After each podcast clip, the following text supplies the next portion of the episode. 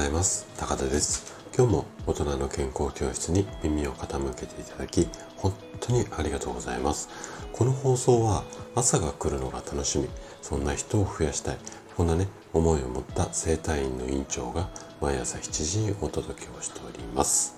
さて今日はねお味噌汁をおすすめします。こんなテーマでお話をしていきます。あの私たち日本人にとって欠かせない調味料。それがねあのお味噌だと私は個人的に思っています。でえっとね味噌は医者いらず。こんな言葉結構ね昔から言われてるっていうか言い伝えられる。でこんな言葉があるくらいその昔から日本人には本当に親しまれているのが味噌なんですね。でこのねお味噌のすごい効果を改めて今日はあれこれお話をしていきます。是非最後まで楽しんで聞いていただけると嬉しいです。じゃあ早速本題に入っていきましょう。そもそもお味噌っていうのは皆さん多分ご存知だと思うんですが大豆これをね発酵させて作られます。でこの発酵こそが味噌、うん、あのちょっとダジャレも兼ねて味噌なんですけれどもそのね効果っていうのはこんなことがあります。えっ、ー、と大豆に含まれるタンパク質。これは加熱調理することでえっ、ー、とあごめんなさい。加熱調理をすると消化吸収がされにくい。というような、まあ、効果。とあとうん消化吸収されにくいんだけれどもお味噌にした場合っていうのは酵素によって65%は水溶化してしまう。で約30%がアミノ酸に変化するために吸収されやすいっていうことで今の説明ちょっと分かりづらいと思うので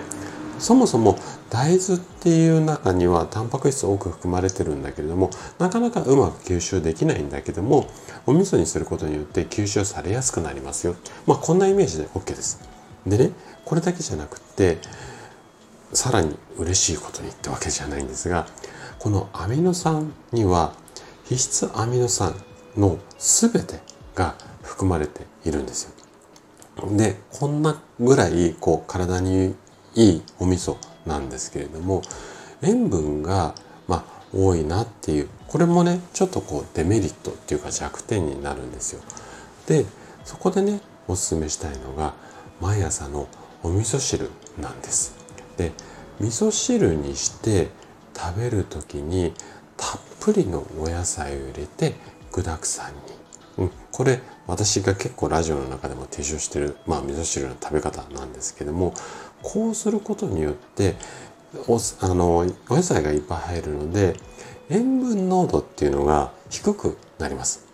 で野菜だけじゃなくて例えば鰹節だったりとかあと昆布みたいなので出汁を取ってお味噌の量を少なくするこんな工夫もできると思うんですよね。でねお味噌汁の最大の利点っていうのが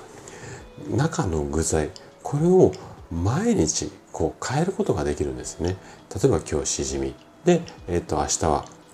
うん具だくさんのおやつで、えっ、ー、と次の日はまあキノコ類とかいろんな形でこう変えられるので毎日飲んでても全然飽きることないと思うんですよね。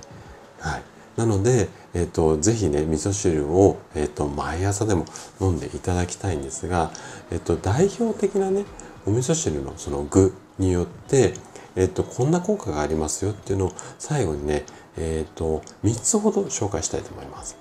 えっと、まず代表的な、うん、味噌汁としては、わかめのお味噌汁ですね。これ飲む方多いと思うんですが、わかめに含まれるアルギニン酸っていうやつは、動脈硬化の原因となるコレステロールを吸収してくれます。なので、この辺りが気になる方は、わかめのお味噌汁おすすめです。で、次。なめことかのキノコ類のお味噌汁ですね。で、キノコには、あの、ベータクルカン、ベータグルカン、ごめんなさい。っていうのが豊富に含まれていてこれはね免疫力を高める効果があるのでちょっとね最近こう風邪ひきやすいなとか疲れてるなっていった時にはきのこの味噌汁なんかもおすすめだったりしますで最後ですねこれは私一番大好きな具材なんですけども玉ねぎとじゃがいものお味噌汁でこれはねカリウムを含むのが、えっと、玉ねぎとじゃがいもなんですよね。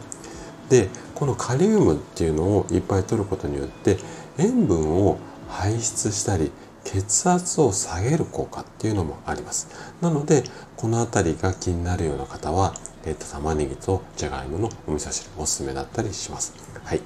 ということでね、是非ね、毎朝、うん、私は毎朝飲んでるんですが、毎朝お味噌汁を飲むことで